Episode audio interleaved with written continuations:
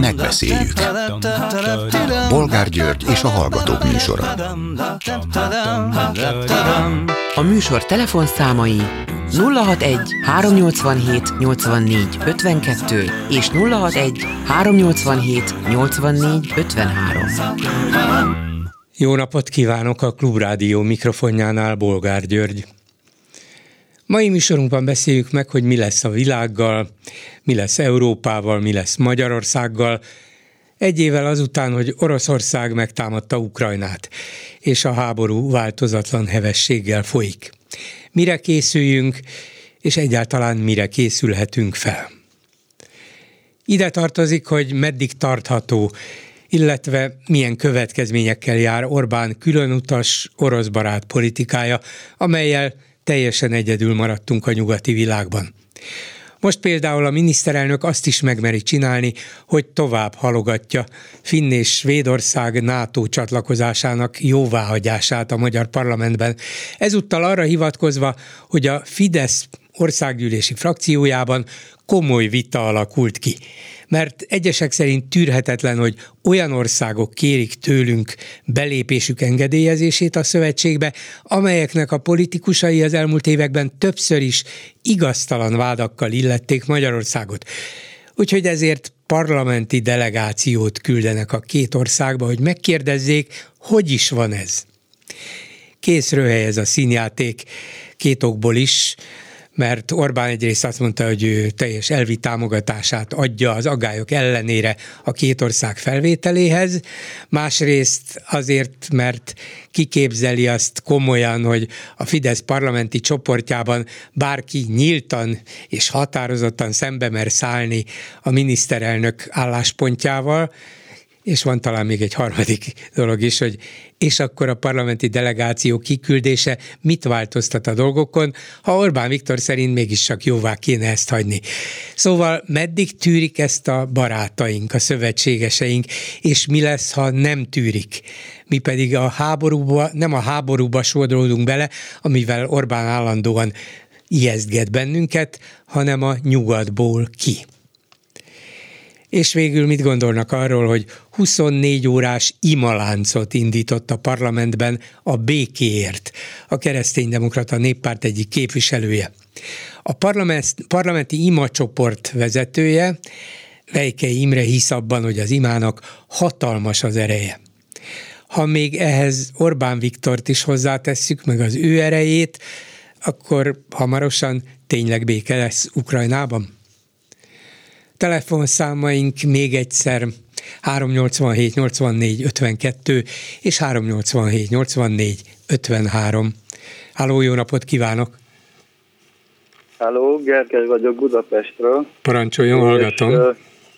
Orbán különutas politikájához szeretnék először hozzászólni. A bolgár úr meg a hallgatók is már hetek óta próbálják kitalálni, hogy mi lehet ennek a külön utas politikának az oka és többen azt állították, hogy valamivel fogják. Viszont eddig még nem sikerült olyan magyarázatot találni, ami hihető lenne. Nekem lenne erre egy megoldásom. Mégpedig, ha megnézzük, hogy Orbánt főleg két dolog érdekli. Az egyik dolog az a hatalom, a másik dolog pedig a gazdasági hatalom a pénz. Tehát ebbe az irányba kell keresni a választ.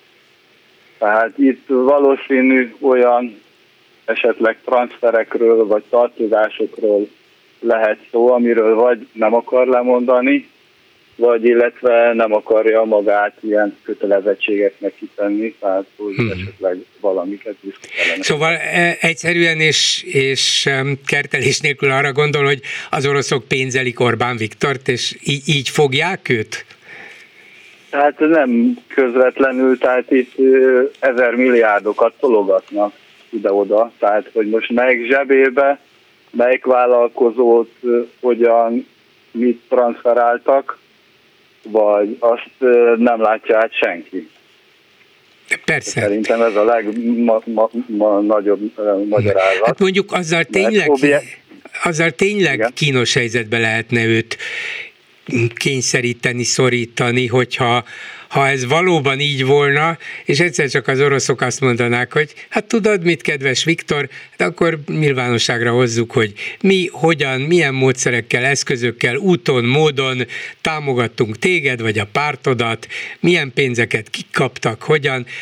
Ez, ez valóban kínos volna ez másfajta fogás, mint amire többen eddig céloztak, hogy valami a múltjában. nem erre gondoltam, hanem azt mondanák, hogy van egy szerződés, hogy nem tudom hány milliárd eurót vissza kéne fizetni uh-huh. a, a bőjének, vagy a szomszédjának, vagy mit tudom én, amely éppen valakinek, aki, mert ők korlátlan tőkére van nekik szükségük a különböző felvásárlási tranzakciókhoz, és elég sokat vásároltak uh-huh. az mhm. utóbbi időben, aminek tisztázatlan a forrása. Igen, tehát akkor ön még konkrétabban arra gondol, hogy orosz financiális háttérrel terjeszkedik az Orbáni birodalom, a családi és baráti birodalom, és egyszer csak az oroszok előállnának azzal, hogy na jó, hát tartoztok ennyivel? Uh-huh. Értem. Hát ez a legvalószínűbb szerintem, és ebből következik egy olyan dolog, ami ugyanúgy sokáig meg nem volt magyarázata, hogy milyen szintű a diktatúra Magyarországon. Tehát itt szó volt, hogy még nem épült ki teljesen, még csak kiépülőben van. Én egy olyan szempontból közelíteném meg a dolgot, hogy mekkora hatalom van Orbánnak a kezébe. Tehát ha ebből a szempontból nézzük, akkor már elértük Észak-Korea vagy Fehér Oroszország szintjét mert ekkora hatalom, ami Orbánnak van, hogy bármit megtehet, akár egy napon belül az összes független médiát el lehetetleníthetné, vagy bármilyen tulajdon megszerezhet. Tehát az ezer éves magyar történelemben nem volt. Tehát még Mátyás királynak se volt ekkora hatalma.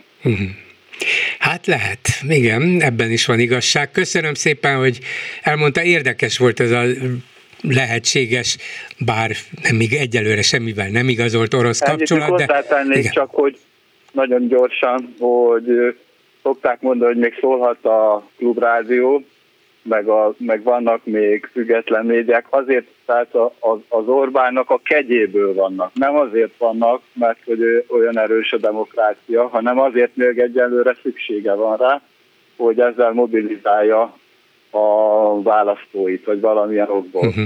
De nem azért, mert nem lenne hatalma holnapra megszüntetni. Nem hát ahhoz azért az internetre is le kellene csapnia, és azt talán még nem meri, azt még Kínába. Hát én nem akarok Igen. ötletet adni, de a bolgáról is tudja, hogy financiálisan egy törvényen el lehetne lehetetleníteni bár. Ja, hát például megszüntetni a rádió bankszámláját, így van. Mindent lehet. Jó, köszönöm hát szépen. nem úgy, hanem hogy nem mindegy. Nem adunk ötleteket. Tovább tudják gondolni a hallgatók. Köszönöm szépen, köszönöm viszont szépen. hallásra. A vonalban pedig Vadai Ágnes, a Demokratikus Koalíció árnyék honvédelmi minisztere, országgyűlési képviselő, a párt alelnöke. Jó napot kívánok! Jó napot kívánok! Ön sokat tapasztalt politikus, de Megfordult a fejében, hogy ilyen trükkel áll elő Orbán Viktor, mint amivel tegnap, hogy egyszer csak a párt frakció ülése után közlik, és aztán ő maga is megerősíti, hogy olyan nagy vita volt a pártban, a képviselők között, hogy most akkor jóvá adjuk-e a svéd és finn NATO csatlakozást, hogy hát ezt nem is lehet azonnal, előterjesztjük persze, de parlamenti delegációt küldünk a két országba, hogy megkérdezzük, hogy is van az, hogy ott az elmúlt években nagyon komoly vádakkal illették a magyar politikát és Magyarországot.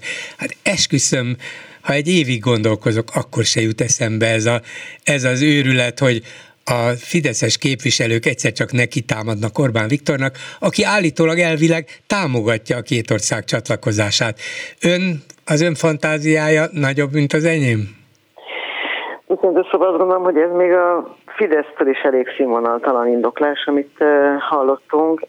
Soha nem tapasztaltam azt, pedig valóban már elég régóta vagyok a politikában, hogy a fideszes képviselők valaha is szembeszálltak volna Orbán Viktorral. Az utóbbi 12 évben egyszer sem láttam ezt, és mióta rendeleti kormányzás van, meg lényegében azt tudom mondani, hogy A kormánypárti képviselőkre kevésé van szükség az országgyűlésbe, őket egy az egybe helyettesítő Orbán Viktor, az ellenzéki képviselőkre nagyobb szükség van az országgyűlésben. Tehát az az indoklás, amit most hallottunk, az az egyébként abból a szempontból borzasztóan problémás, hogy nem értették meg, hogy Finnország és Svédország csatlakozása a NATO-hoz és ezáltal a keleti szány erősítése, az egy biztonsági kérdés, nem pedig személyes sértődöttségi kérdés.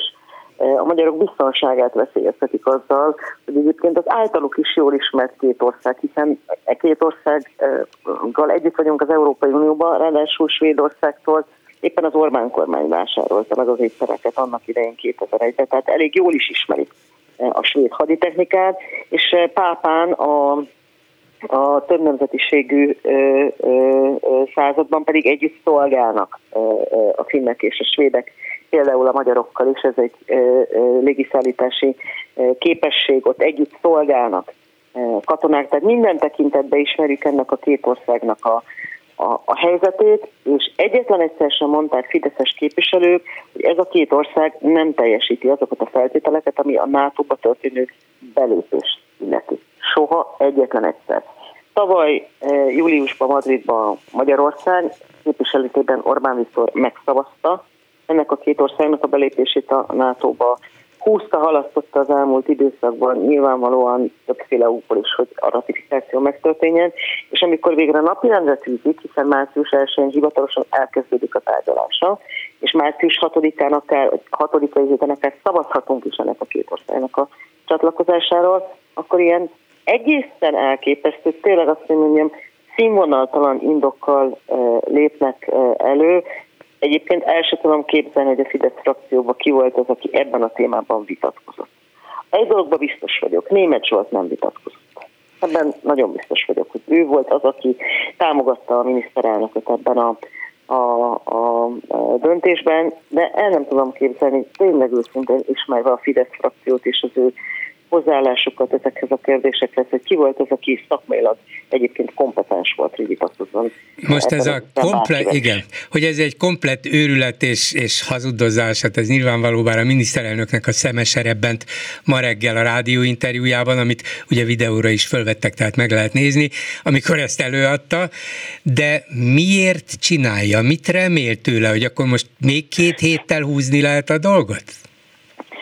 Én azt gondolom, hogy meg akarja mutatni újra meg újra a, a világnak azt, hogy, hogy ő pont az egyhangú döntés miatt ő képes befolyásolni ezeket a döntéseket, de nem képes.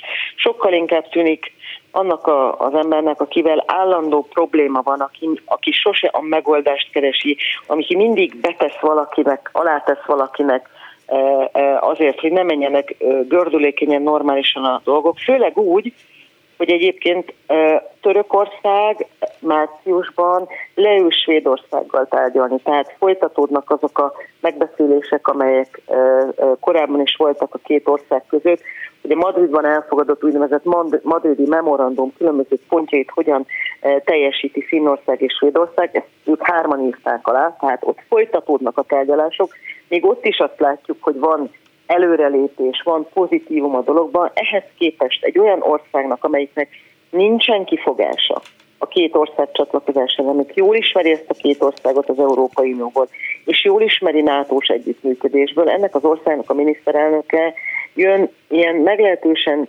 kicsinyes, politikai motivált és rendkívül sértett indoklással, amit aztán tényleg mondjam, a hab az egészen ez a, ez a vita volt a Fidesz frakcióban. A Fidesz frakcióban nem szoktak vitatkozni. E, a parlamentben se szeretnek vitatkozni. A miniszterelnököt áhítattal nézik, tapsolnak minden szavának. Egyébként el se tudom azt képzelni, hogy Orbán Viktor azt mondja a fideszeseknek, hogy jobbra kell menni, hogy ott bárki balra fordulna. Nem tudom elképzelni azt, hogy Orbán Viktor azt mondta ezeknek az embereknek, hogy ő meg fogja szavazni a ratifikációt, akkor bárki ezt ott megmerni kérdőjelezni. De hát ezektől az emberektől láttuk az elmúlt 12 évben sajnos bármi telik, tehát már mint abban a tekintetben, hogy mondanak valamit, és aztán mást tesznek, viszont mérhetetlen károkat okoznak Magyarországnak.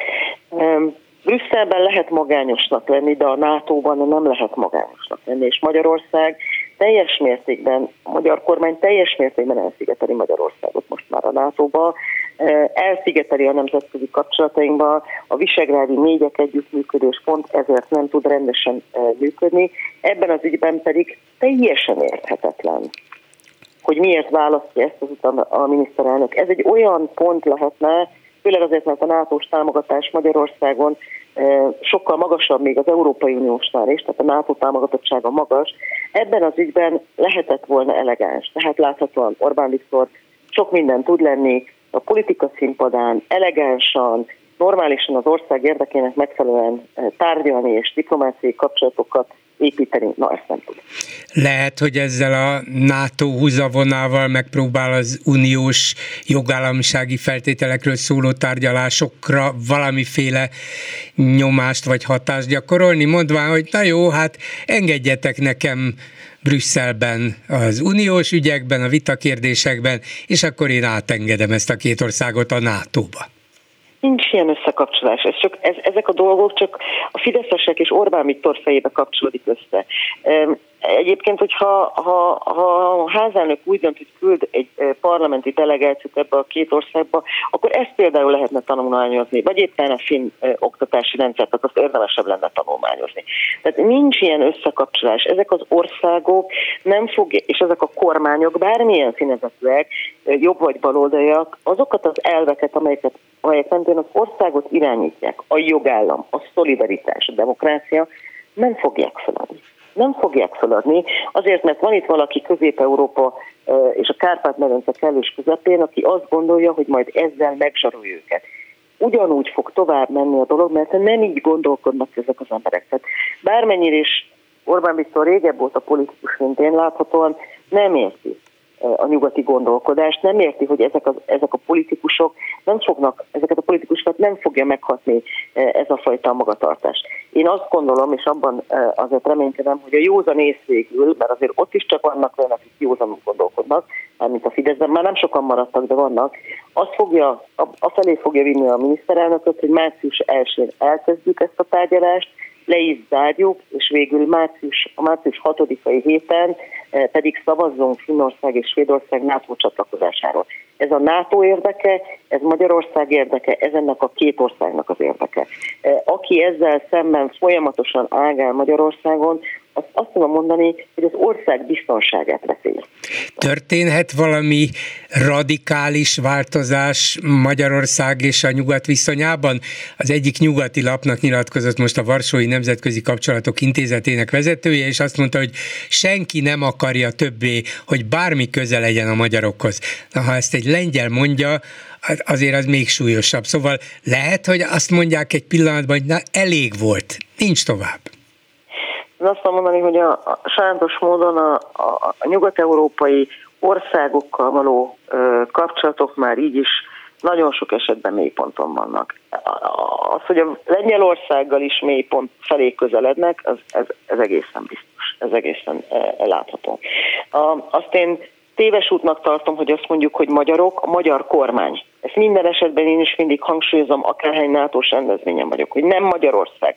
Magyarországon a többség támogatja az Európai Unió tagságunkat, támogatja a nato tagságunkat. A magyar kormány egy egészen más utat választott. Biztos az, hogy a kelet felé fordulás és a NATO-tól és az Európai Uniótól való eltávolodás az rövid távon és óriási károkat okoz az országnak. Éppen ezért mondjuk mi a demokratikus koalícióban, hogy Dobrev Klára és az árnyék kormánya az, amelyik az egyetlen remény arra, hogy Magyarország tagja marad az Európai Uniónak és a NATO-nak, és mi olyan politikusok is vagyunk, akik ezt a tagságot meg sem kérdőjelezzük. A Fideszben folyamatosan megkérdőjelezik az euróatlanti elkötelezettségünket. Ha azt, gond, ha azt kérdezi, hogy kizárnak-e bennünket a NATO-ból, ilyen nincsen, őszintén remélem, soha el se jutunk idáig, de a probléma az az, hogy a mindennapjainkat nehezíti meg, e, egyfelől az Orbáni politika, másfelől most az, hogy NATO-s ban szolgált, NATO-s tapasztalattal rendelkező e, katonákat söpörtek ki lényegében a, a, a magyar honvédségtől. El fog tűnni az a kommunikációs csatorna, amin keresztül Magyarország a NATO központtal és a NATO tagországokkal kommunikált. És hogyha ez eltűnik, akkor az a szövetség az már egy nagyon-nagyon gyenge szövetség lesz. Lehet, hogy a Fidesz és Orbán Viktor arra játszik, hogy minél gyengébb legyenek, gyengébbek legyenek a kapcsolataink a, a nyugattal, hát ez az ország ezer éve vágyik arra, hogy, hogy Európában legyen, az, hogy, hogy meg gyökeres, gyökerek ereszten Európában minden tekintetben, e, különösen az értékek, és most ezek után mondhatom, hogy az intézményi rendszer tekintetében végtelenül téves, káros és a haza elleni politikát folytat az a politikus, esetben Orbán Viktor, aki el akarja szakítani és távolítani Magyarországot, mint az Európai Uniótól, mint a NATO. Viszont a parlamenti imacsoportban 24 órán át imádkoznak a békért az ukrajnai háború kitörésének évfordulóján közölte egy KDNP-s képviselő. Hát lehet, hogy az ima ereje, meg Orbán Viktor ereje nagyobb, mint a NATO-é. Nézd, én úgy vagyok ezzel, hogyha valaki azt gondolja, és ezt, ezt most tényleg nagyon őszintén mondom, ha valaki azt gondolja, hogy neki, neki ez a hozzájárulása ahhoz, hogy, hogy béke legyen, én, nekem ezzel ellen nincsen kifogásom. Ki mit választ? Ja, végül is ártani nem árt vele. Tehát ki mit választ? Ez, ez lehet az ő útja, akik így döntenek, tegyék, ez az ő dolguk. De azt is tudom, hogyha a miniszterelnök és az ő kis csapata nem tesz azért, hogy Magyarország világosan ott legyen a térképen, azon a térképen, amelyik azt mutatja, hogy kik azok, akik a szövetség oldalán állnak, és kik azok, akik nem, és mi a szövetség oldalán szeretnénk állni. Szóval, ha nem ebben a táborban vagyunk ebből a szempontból, akkor az óriási baj és rendkívüli károkat okoz. Ezt aztán már semmilyen ima utána nem fogja megsegíteni, és semmilyen ima nem fog bennünket kisegíteni. Ha egyszer mindenkorra elkönyvelik az országot a kormány miatt, egy olyan országnak, amely nem a demokrácia, nem a jogállam, nem a szolidaritás oldalán áll, hanem a putyini autoriter, diktatórikus világ mellett áll. Nem lehet, nem lehet középen maradni. Választani kell. A szövetség választott, a NATO választott, az Európai Unió választott, nem mellesleg Orbán Viktor valamennyi szankciót megszavazta az Európai Unióban. Tehát valamilyen módon ő is választott, csak közben most éppen az van, hogy a tetteit a szavai írja fölül, az is, amit ma nyilatkozott, az is, amit korábban nyilatkozott.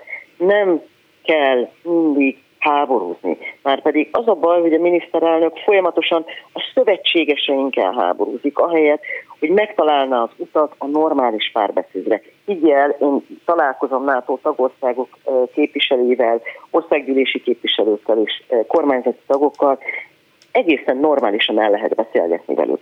Szerintem a miniszterelnöknek is ezt kellene gyakorolnia, beszélgetni ezekkel az emberekkel, és nem mindig ex katedra kijelenteni, hogy már pedig neki itthon kétharmada van. Lehet, hogy itthon van kétharmada, és lehet, hogy van rendeleti kormányzása, de se a nato se az Európai Unióban nincsen kétharmada. És ezt felejti el mindig a miniszterelnök. És megpróbál úgy viselkedni Brüsszelben, Washingtonban, Rómában, Berlinben, már hogyha eljut ezekbe a fővárosokba, mint hogyha neki kétharmada lenne, és ő akarja megmondani, hogy mi legyen.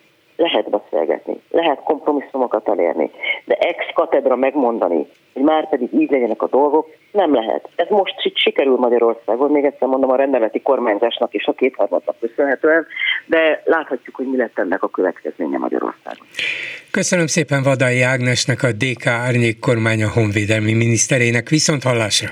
Köszönöm szépen, viszont hallásra! Háló, jó napot kívánok!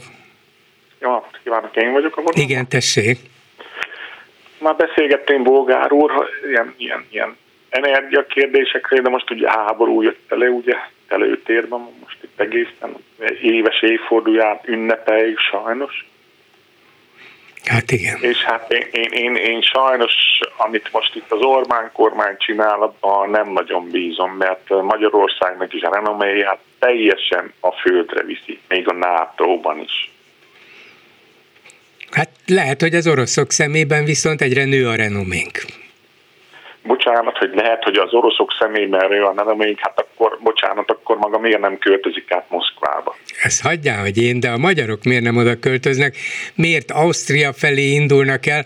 Hát át lehetne menni nem, valahogy. Nem, nem, nem, nem erről van szó, hogy mostan menjünk mindenfelé, mert sajnos Orbán kormánynak ez a lényege, hogy osszunk és uralkodjunk.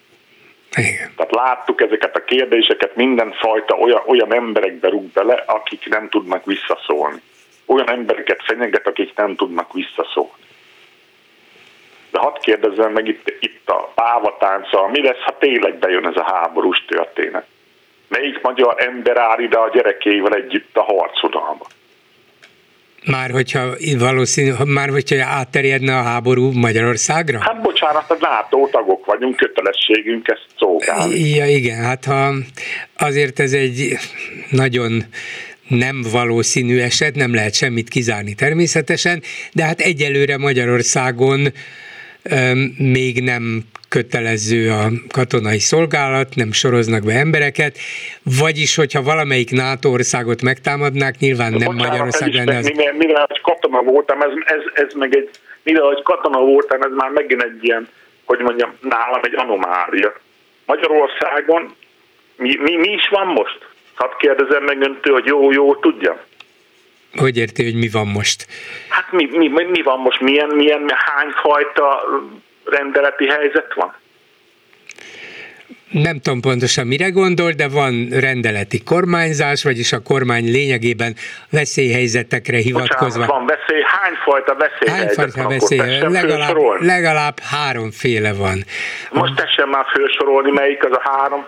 Talán az illegális migráció az egyik, talán a, a, még a járványügyi messzélyhelyzet is érvényben van, nem tudom melyik lehet a harmadik, őszintén szóval már nem tudom követni Talán a dolgot. háborús.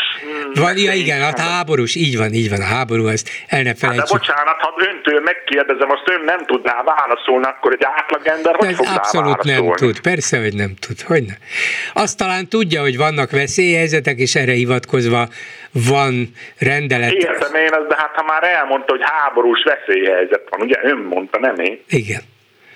Ön mondta, hogy háborús veszély, az akkor miért nincsen már itt betagozódva a társadalom, sorozások ja, vannak. hogy értem, értem, tehát hogyha van, háborús, ha háborús veszélyhelyzetre hivatkozva lehet különböző rendeleteket hozni, akkor miért nem ennek megfelelően cselekszik a kormány, és készül fel erre a háborús veszélyhelyzetre, vagyis például behívja a fiatalokat katonának, kiképzi őket, hát ha jön a háború. Értem, igen. Hölgyeket pedig ugyanúgy, mint az ízedé hadseregben mondjuk önkéntes munkára, igen, főzzenek igen. nekik meg mondjuk egy nővérmunkát, tehát nekik nem kell szolgálni a fronton, de hát azért ugye tudjuk a második világháborúban és a történéseit, a második világháború azért voltak a NATO, bocsánat, a régi NATO tagállamok olyan sikeresek, mert hogy tudtak lépni ezáltal. Igen. Na most sajnos ugyanezzel az ördöggel állnak szembe. Az, hogy Orbán Viktor az ördögnek a jobb keze, azt én nem mondom, hogy nem. Tehát nem tudom, hogy az ördögnek a jobb keze. Hát de, hogy nem, hát de ördögi, is tudja, mit csinál, az az. Hát ördögi, mód, ördögi módon tudja a politikát Hát az ördög jobb keze, hát ennyi. Nem uh-huh. a mhm. bal keze, hanem jobb keze, ennyi. Uh-huh. Minden esetre vannak képességei, amelyeket, amelyeket használ, és néha az ember a fejét fogja, hogy hogy lehet, hogy még ez is eszébe jutott, hogy erre is képes, ezt is meg, meg tudja csinálni, meg meri csinálni, miközben az országot veszélyezteti ezzel. Ja, meg nyilván az első telefonáló nagyon egyetértek, hogy ez körülbelül lehetséges az, hogy a, hát ugye tudjuk azt, hogy a Simicska Lajos, amikor meghallotta, hogy az RTL klubot meg kell venni orosz pénzen, akkor úgy elvonatkoztatott a kérdéstől. Hát az első telefonálónak lehetséges, hogy igaza van, hogy valami kis orosz pénz van ott a tarsolyban, vagy hát pedig orosz pénz nincs, vannak orosz bankok, akik eltegetik azokat a pénzeket, amik innen hiányoznak. Igen, igen. Ez egy érdekes feltételezés valóban, mert mindenki eddig arra gondolt, arra célzott, azt sejtette, hogy hát ha van valami Orbán múltjában, ami valahogy az oroszok kezébe került, és ezzel zsarolják, de szerintem ennek, ha van is, nincs igazán jelentősége, de ha esetleg van egy létező és nem kismértékű anyagi kapcsolat, anyagi függés, az, az más módon lehet kellemetlen, igen. Bocsánat, még tetszik emlékezni az Vers Tamásra, vagy Vers, Vers? Igen, de tényleg hát hogy hívták? Hatalmas dokumentum mennyiség ott elveszett a szekrényben, mert szegény meghalt, ugye? Igen, a rendőrautóban. És akkor, mm, hát az úgy de hadd kérdezzem meg, olyan, még, még mindig a Simon Gábor esetét ugye még mindig tárgyalják. Még mindig, még mindig nincs, pedig tizen, a 14-es választások meg, hogy hogy itt, hogy a Völner Pál úrnak, meg a Sadul úrnak itt hirtelen hogy nagyon fontos lett, hogy megtárgyaljuk az esetét. Ja, hogy a uniós pénzeket mekkora jogállamba élünk, ugye? Látja, milyen összefüggésekre világít rá, könnyen lehet, hogy igen.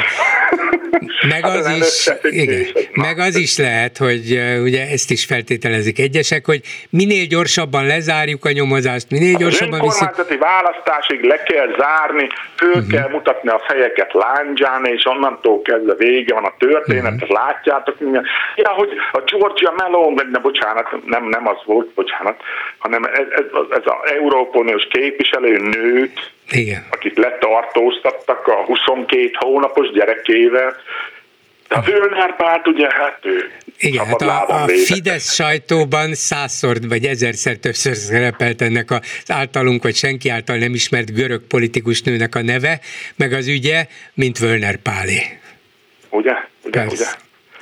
Szóval nekem, ja, és visszatérve, mert beszélgettünk már itt a, ezen a gazdasági történet itt a fűtésnél. Jó, nekem nem ment el több édesanyámnál, és ugye leszigeteltem a házat, valamennyire fölülről a padlásom, mostan járunk olyan 1300 köbméternél, nem ez a lényeg, hogy átlagos embernek nem térülnek meg ezek a befektetések tíz év alatt sem.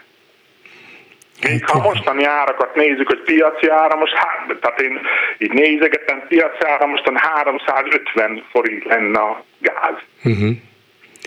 Nem pedig ez a 750 körüli ugye az, a szint hát fölött. Az, hogy most a Orbán kormány, mert bocsánat, ez a kitüntetett uh, Szijjátó Péter, aki kitüntetetten, tehát egy gazdasági főiskolát elvégzett valaki, és kitüntetetten vett, mit tudom én, hány darab lélegeztetőgépet, meg ilyen nagyon jó szerződés kötött, hogy 750 forintért kapjuk a gáz, meg olyan, tehát hát csodálatos, tehát le fogunk borulni elé, és akkor a, mit tudom, melyik bazilikába kell leborulni elé, hogy hol, hol kell a KDNP-nek, amit hát effektíve, a, a, tehát mindig azt szokták mondani, hogy most légkoalíció, a, akik összeálltak itt az ellenzék, nem azt szokták mondani? De, ezt.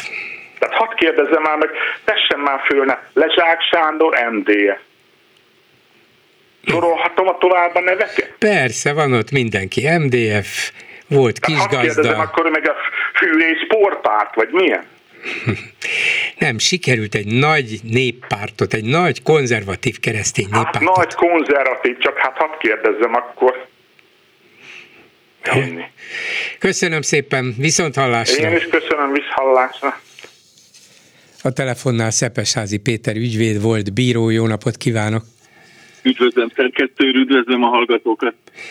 És beszélgetésünk témája ez a héten elkezdődött Charles Wörner tárgyalás, amiről nagyon sokan tudhatnak, már legalábbis azok, akik érdeklődnek, és akik nem csak a kormánypárti médiára vetik aggódó tekintetüket, mert azok keveset tudhatnak az egészről, az ügyről is, meg a tárgyalásról is, de azok, akik függetlennek vagy ellenzéki beállítottságúnak tartják magukat, és érdeklődnek a világ dolgai után iránt, azok elég sokat hallhattak, olvashattak arról, hogy milyen nyomozati anyagokat rögzített az ügyészség, a rendőrség, és ezek ki is kerültek a nyilvánosság elé, egészen meghökkentő dolgokra irányítva a figyelmünket, mert egyre több minden derül ki arról, hogy micsoda hálózat, milyen politikai háttérrel,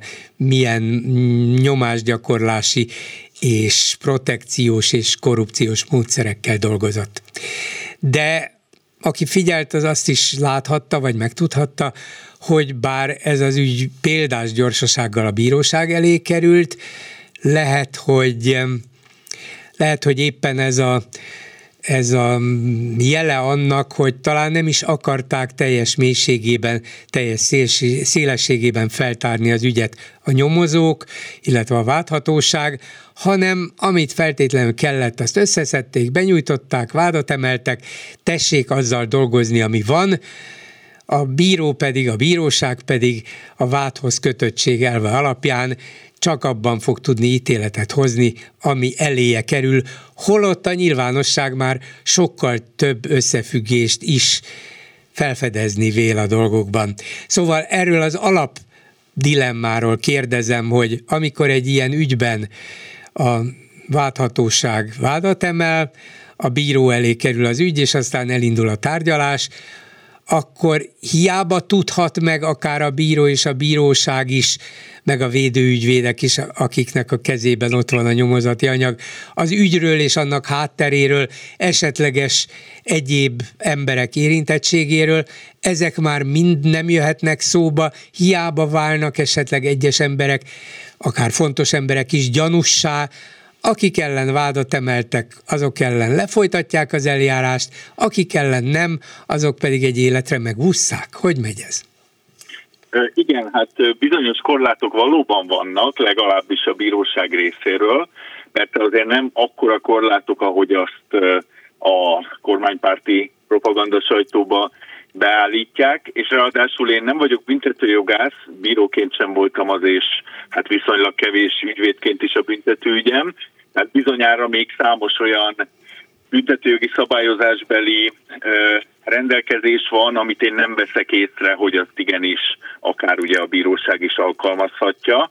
De hát természetesen én is hallom ezeket az anyagokat, követem a híradásokat, és hát valóban nem kerek a kép, tehát számomra egyértelmű, hogy le akartak kerekíteni egy történetet, amelynek a kifele mutató összefüggés rendszere nevezetesen a miniszteri szint, propaganda miniszteri szint, a, abba a körbe tartozó Ádám nevű ember véletlenül se kerüljön be a vádlottak közé. Na most az kétségtelen tény, hogy a bíró nem emelhet vádat, és nem is hívhatja fel az ügyészt, hogy már pedig itt vádat kell most emelni, akár ezen személyek ellen. Ugyanakkor, és hát ez még nem dölt el, tehát ugye várjuk meg, hogy a bíró és a bíróság hogy foglal ebben állást. Azt gondolom, hogy az, az már személyre vethető lenne, vagy ne adja Isten lesz a bíróság, elsőfokú, másodfokú bíróság személyre vethető, tehát ha valamelyik tényleg megvádolt személy védelmében nem hajlandó olyan széleskörű iratbeszerzésre, bizonyítékbeszerzésre, esetleg lehallgatási anyagbeszerzésre, amelynél úgy ítéli meg, és esetleg megijedettől a rendszertől, ettől az autokráciától, hogy túl nyíltan és egyértelműen a meg nem vádolt, de hát érintetnek tűnő személyek, miniszterek esetleg túl nyilvánvalóan benne lesznek akkor a közvélemény számára is az ügyben. Tehát ha valami a bíró személyre vethető lesz, de ne legyen, persze, bízunk benne, akkor ez az a pont. Uh-huh. Én halványan emlékszem arra, hogy a cigány sorozatgyilkosságok ügye amely hatalmas visszhangot keltett annak idején még a nyilvánosságban is, készült egy remek dokumentumfilm is a tárgyalásról, szóval, hogy ez az ügy azért jutott végül nem is nyugvópontra, de általában a közvélemény számára is elfogadható végpontra és ítéletre, mert az ügyet tárgyaló bíró sokszor, mint egy a nyomozók, az ügyészség és a rendőrség munkáját kifogásolva azok helyett is elvégezte vagy elvégeztette a szükséges dolgokat, mint egy kiegészítve a, azokat, és, és így sikerült helytálló módon végül is ítéletet hozni, hogy megfelelően alátámaszthassa a, azokat a tényeket, amelyeket vagy sikerült a nyomozóhatóságnak, vagy nem. Szóval úgy állt össze a kép, hogy a bíró nem volt hajlandó úgy elfogadni a nyomozati anyagokat, meg a, a vádakat, ahogy azok ott kicsit hevenyészet módon, vagy hanyag módon, vagy általa is nagyon sokszor bírált módon elé kerültek, hanem megpróbált tovább, hát ha nem is terjeszkedni a saját hatáskörén, de segíteni, hogy az igazság kiderüljön. Van egyfajta bírói aktivizmusra lehetőség? Az akkori eljárási szabályok többet engedtek. Egyébként nem biztos, hogy helyesen, függetlenül attól, hogy az érzékeny ügyekbe ugye a rossz szabályozást is lehet jóra használni. Tehát az ön által említett romasorozat gyilkosságoknál valószínűleg így járt el megfelelően a bíró, függetlenül attól, hogy egy rossz szabályozást használt, hogy úgy mondjam jóra, de odáig még ő sem mehetett el, hogy mondjuk másokat megvádoljon, akiket nem vádoltak meg. Inkább csak a meglévő vádlottak ellen helyre rakta, hogy úgy mondjam, a bizonyítékot. Természetesen azért jogállamban az a megnyugtató, hogyha fantasztikus precizitással nyomoz a rendőrség, adott esetben ugye, ha mentelmi joggal rendelkező személy van az ügyészség, és a bíró már tényleg csak az étlapról meghozza az igazságos bűnösséget kimondó vagy éppen felmentő döntését. Úgyhogy pontul arra azért nincs lehetőség szerintem, mint Miszori bíró úrnál volt, de a lényeg az, hogy a személyi kör a bíró által nem bővíthető, legfeljebb olyan anyagok beszerezhetők, hogy aki olvassa, azt tudja, hogy gyanúsítás, vádemelés nélkül is kikről is szó van az ügyben. De hogyha például bekövetkezik az, amit a, amit a Völner Pál védőügyvédje javasolna, hogy majd idézzék meg Völner Pál főnökét, az igazságügyi minisztert, meg a korábbi igazságügyi minisztert, és esetleg az derül neki, hát nem, nem akarok semmi rosszat feltételezni, hogy valamilyen tudomásuk lehetett a dolgokról, ha nem is a, a, a bűncselekményekről, mert arról tételezzük fel, hogy semmilyen, miért is lenne, de hogyha valamilyen módon kiterjeszthető, és ez a védelemnek talán érdeke lehet, a felelősség, akár közvetve is, akkor egy-egy ilyen meghallgatáson, tárgyalási meghallgatáson öm, kiderültek vagy elhangzottak alapján sem lehet tovább lépni? Vagy ez elvileg lehetséges, de akkor sem a bíróság teheti meg? Igen, az utolsó mondat igaz, elvileg lehetséges ezután, hogy az ügyészség vádat emel, mindazonáltal valóban jól egyetértek szerkesztő úrral, hogy ez egy bátorság próbája lehet az adott bírónak vagy bírói tanácsnak később, hogy hajlandó-e például egy ilyen tanú meghallgatásra, amit híradásokból legalábbis ugye az ügyiratait nem láttuk, akkor legyünk mindig óvatosak. Indokoltnak tűnő tanú meghallgatások ezek, amelyek a két minisztert és a egyik miniszternek a körében lévő Ádám nevű személyét érinti. Igen. Mm, egyrészt bírói, másrészt ügyvédi tapasztalatai alapján mit gondol, mit feltételez, hogy miért kerülhettek nyilvánosságra a sajtóba ezek a igazán tartalmas és hát meglehetősen, meglehetősen bőséges nyomozati anyagok, lehallgatási anyagok, hangfelvételek, meghallgatásoknak a szövege, szóval azon kívül, hogy nagyon érdekesek, és már önmagában az is, hogy jé, hogyan beszélnek ezek az emberek, miről beszélnek, milyen céljaik vannak, milyen disznóságaik vannak, lehet valakinek egy olyan fajta célja is, hogy nem árt, ha tud róla a közvélemény, hogy mik és hogy mennek bizonyos régióban a dolgok, de lehet egy olyan másfajta dolog is, hogy nem árt, hogyha valakik elkezdenek gyanakodni, hogy az egész hatalmi struktúra meg nem engedhető módon működik, és így a felelősséget ki lehet majd terjeszteni? Ö, attól félek unalmas lesz a műsor, mert már megint egyetértek, de ezt persze csak viccből mondom. Szerintem az történhetett még ugye az előző választások előtt bőven, amikor a végrehajtó maffia ügy kirobbant ennek az ügynek ugye a kapcsán, hogy megtudhatták, hogy már ellenzékinek mondott, vagy független sajtóhoz eljutott a lehallgatási anyag egy nagy része, és ezután a kármentés miatt indulhatott be egyrészt a nyomozás, Másrészt talán kapóra jöhetett az Európai Unió számára, hogy felé, hogy azt mutassa a kormányzat, hogy ez egy jogállam, és igenis magas poszton lévők ellen is korrupciós bűncselekmény miatt is nyomozás folyik. Tehát utána már a kármentést úgymond kibővítették, és akkor meg már természetesen ha valakit már beáldoznak, akkor miért ne legyenek bulváros elemek is benne. A lényeg, hogy nem más, tehát ne az ellenzék interpretálja annyira ezt az esetet, mint amennyire más esetben ez így történt volna. Én erre gyanakszom, de ez kétségtelen, hogy ez csak feltételezés. Igen. Bár ha az ember követte ezeket a nyilvánosságra hozott részleteket, hogy kik milyen módon, hogy szóltak, hogy gyakoroltak nyomást, hogy próbálták őket valamilyen módon megvesztegetni, hogy hagyták magukat, egyáltalán milyen stílusban tárgyaltak egymással, hát annak csak rossz érzése lehetett arról, hogy kik ezek és mi folyik itt, nem? Igen, és hát ugye én ugye bíró voltam, és hát azért a járásbírók Budapesten, a kerületi bírók, azok megtudták, hogy az elit, a jogá, úgymond jogász elit, vagy annak egy meghatározott részenek mi is ugye a véleménye róla, nem idézném a műsor színvonala miatt, hogy a melyik testrészben a szexuális élet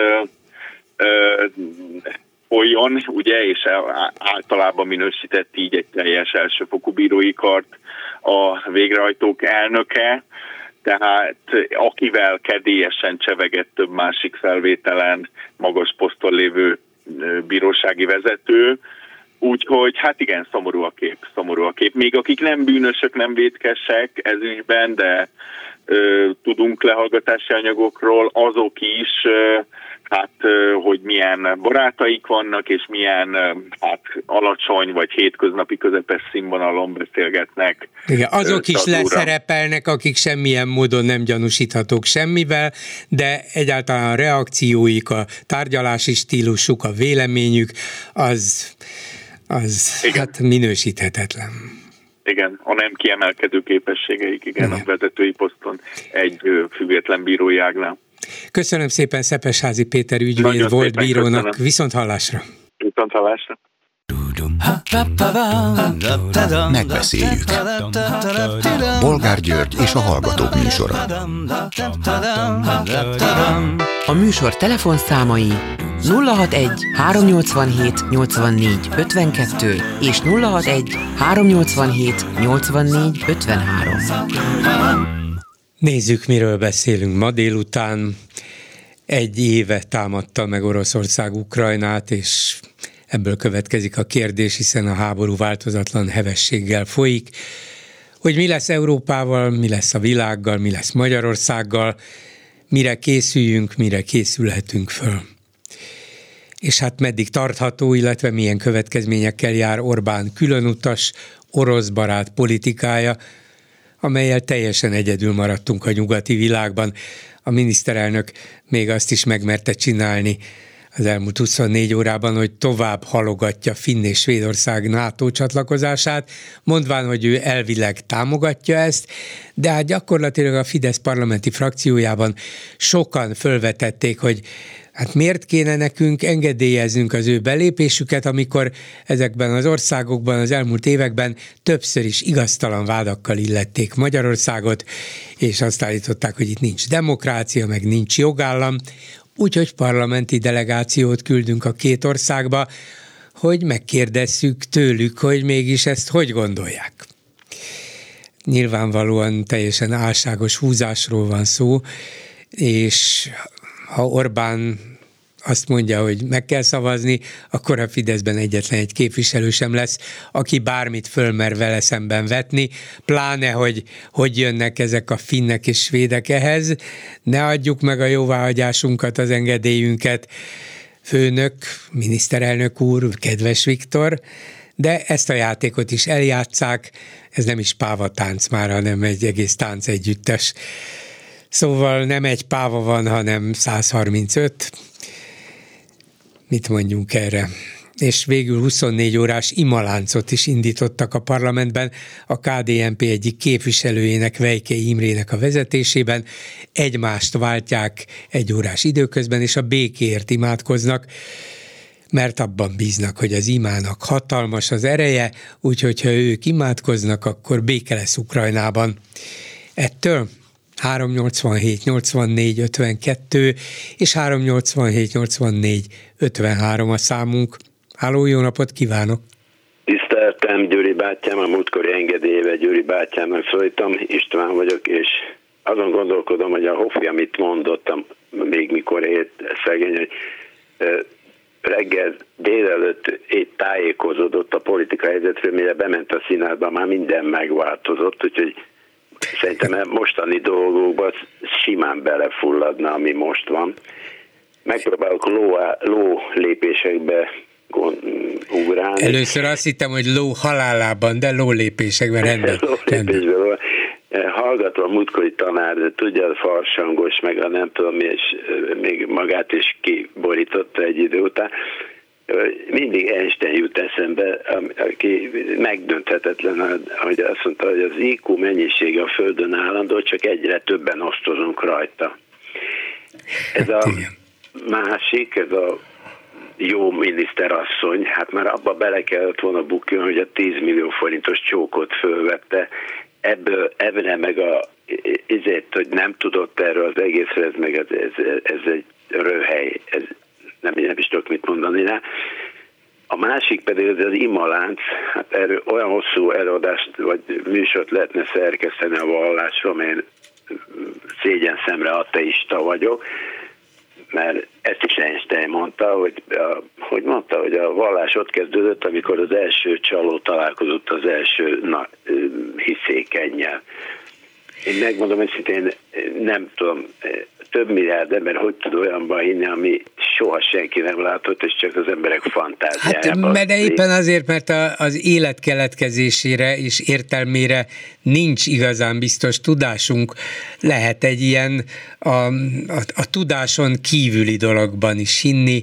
Végül is arról szól az egész, hogy hit ebben hisznek, bizonyíték nincs rá, de sokan jobb hiány ezt találnák, ezt találták meg hogy aztán ez hogy tudott kiépülni, hogy tudott a társadalomban egyre biztosabb alapokat építeni, szellemileg is, meg, meg a mindennapi gyakorlatban, ez egy másik dolog, de érthető, hiszen végül is el vagyunk veszve a világban, születünk, meghalunk, és senki nem tudja, hogy utána mi lesz velünk, illetve... Hát azt, bocsánat, ez illetve, Stephen Hawkingot, ha megnézi a YouTube-on, hát azért szépen kifejti ezt ennek a lényegét, valamivel okosabb volt, mint én, de nem is ez a lényeg, hanem én rájöttem, mert hát jártam egyszer egy lelkésznek a lányával, és rájöttem ilyen összejöveteleknél, hogy csupa mentálisan beteg ember jött össze állandóan, ilyen úgymond, mint mankónak, mankógyanánt használták a vallást, hogy, hogy megmondom őszintén, ha valaki szereti az életet, szereti a művészetet, szereti az embereket, tehát minden sportol, tanul, olvas, zenél, mit, annak nincs szüksége. Egy ilyen mankóra, hogy a, Varga De ha vannak hát emberek, akiknek szükségük van mankóra, ám legyen, hiszen a mankó is egy hasznos segédeszköz, igen, ha a vallás is az én, én, én, én legyen. soha nem akarok megtéríteni senkit, mi, csak amikor összetálkozok egy ilyen vallásos embere, mindig egy ilyen véres rongyi vagyok én a szemébe, bárkinek is, aki vallásos, mert hogy én hogy, hogy nem hiszek. Igen. Varga igen. Zoli, ha biztos emlékszik rá, ez is jó haver volt a Hofival együtt, az a, írta azt a könyvet, hogy Varga Zoli di, újra diszidál. Nem Igen. tudom, olvastál a könyvet, hát ha nem olvastál, olvastál egy szenzációs. Kitér annyiba arra a vallásra, hogy őnek is semmi kifogása a vallás mert beül a templomba, és színes üvegeken át süt a fény, és béke van, és csönd van, orgon az szó. Egészen addig jól érzi magát, amíg megjelen, meg nem jelennek a hívők. De tényleg, olvas el Varga Zoli uh-huh szenzációsabb, nem erről, nyilván nem erről ír, hanem a... E végül is legye, legyünk megértők a többi embertársunkkal. Persze, persze, csak hát most Gyuri már magának mondja, hogy vallás, meg Ez. különböző ilyen de, én, de egy dolog az, hogy, a, hogy az emberek úgy gondolják, hogy nekik szükségük van erre a lelki támaszra, ez az ő egészségüket, lelki egészségüket is szolgálja, és, és kell, hogy higgyenek valamiben, ezzel semmi baj nincs az a kérdés, hogy valaki, aki politikus, és az ország ügyeiben elvileg, hát el, csak elvileg gyakorlatilag nem, van valami döntési szerepe, beleszólása, mint országgyűlési képviselőnek, és vannak 74-en, akik ennek az ima csoportnak a tagjai, azok úgy gondolják komolyan, hogy majd mi imádkozunk, és akkor béke lesz Ukrajnában? György, emlékszik a maffia, olasz maffiára azok is, hát azoknál mélyebb vallásos ember a földön nem létezett, gyilkoltak, raboltak, csaltak, drogol, minden szart csináltak, és utána bementek a templomba, megnyomtak és folytatták tovább. Valahogy így működik ez. Hát igen, lehet, lehet, hogy hát végül is az Isten, Isten megbocsátó, úgyhogy valamiért, elkezd, el, valamiért elkezdett akadozni a hangja. Beszéljen csak? Itt vagyok, itt vagyok. Most egy kicsit jobb, jó. Egyébként a Somogyi Andrást ajánlom, ha biztos ismeri, embertelen jó dolgokat, utánozza ezeket a celebeket, meg politikusokat. Menjen föl, nézzem, de biztos ismeri. Ez őrület. Van mit utánozni, és van kit. Látszott. És egy, na, én csak nem akarom sokáig főtartani, meg egyáltalán, hogy politik, most kitaláltak, hogy a tanárokat vizsgáztassák, hogy melyik alkalmas, melyik nem, meg ilyen egyéb dolgok. Hát amit egyszer mondtam, hogy politikus, én is mikor jelentkeztem annak egy dolgot, komoly orvosi vizsgálatoknak vettetek alá, hogy stb. Hát egy politikus soha senki nem vizsgál meg, hogy alkalmas -e, persze nem utólag, meg nem. Hát nézze meg az országokat, és föl lehetne sorolni, vagy húsz országot, akinek az élén csupa izé elmerodjant elnök van. Nem vizsgálják, nem vizsgálják a politikus. Analizálni nem. lehet. Nézze meg, mi volt most ez a Fidesz évértékelő beszél. Végignéztem a sort, akik ott fog, ő, helyet foglaltak. Hát nem egy penklub volt. Nem, nem, hát ha Orbán Viktor a penklub tagjai előtt akar beszélni, akkor ott beszél, de nem ott akart. Hihetetlen, nézze meg a celebeket, akik, akik ott foglalt, helyet foglaltak. A, a celebekről meg annyit, hogy én nem ezeket ítélem, mert hát ezek élnek, meg visszaélnek. Meg, meg abból élnek, adott... hogy megmutassák magukat, mindig ott Így legyenek, van. ahol valami van. Hát persze. Ez a... én, én tudja, akiket raknék börtönbe? Azokat, akik az, e- azok, akik az első celebet beengedik, akik beengedik a médiába ezt a ezt a tehetségtelen fali naptárral, faroklóbálással, droggal, bűnözők, csaló, napcsaló, minden.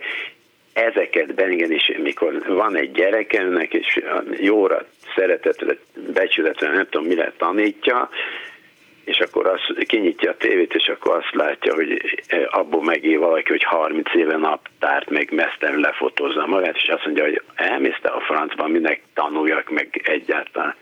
És ezt tudja, mennyi, tudja mennyire demoralizáló? És a múltkor még megemlítettem, tudja, ezt a 30 ezer kirúgott embert a kórházban, meg mit.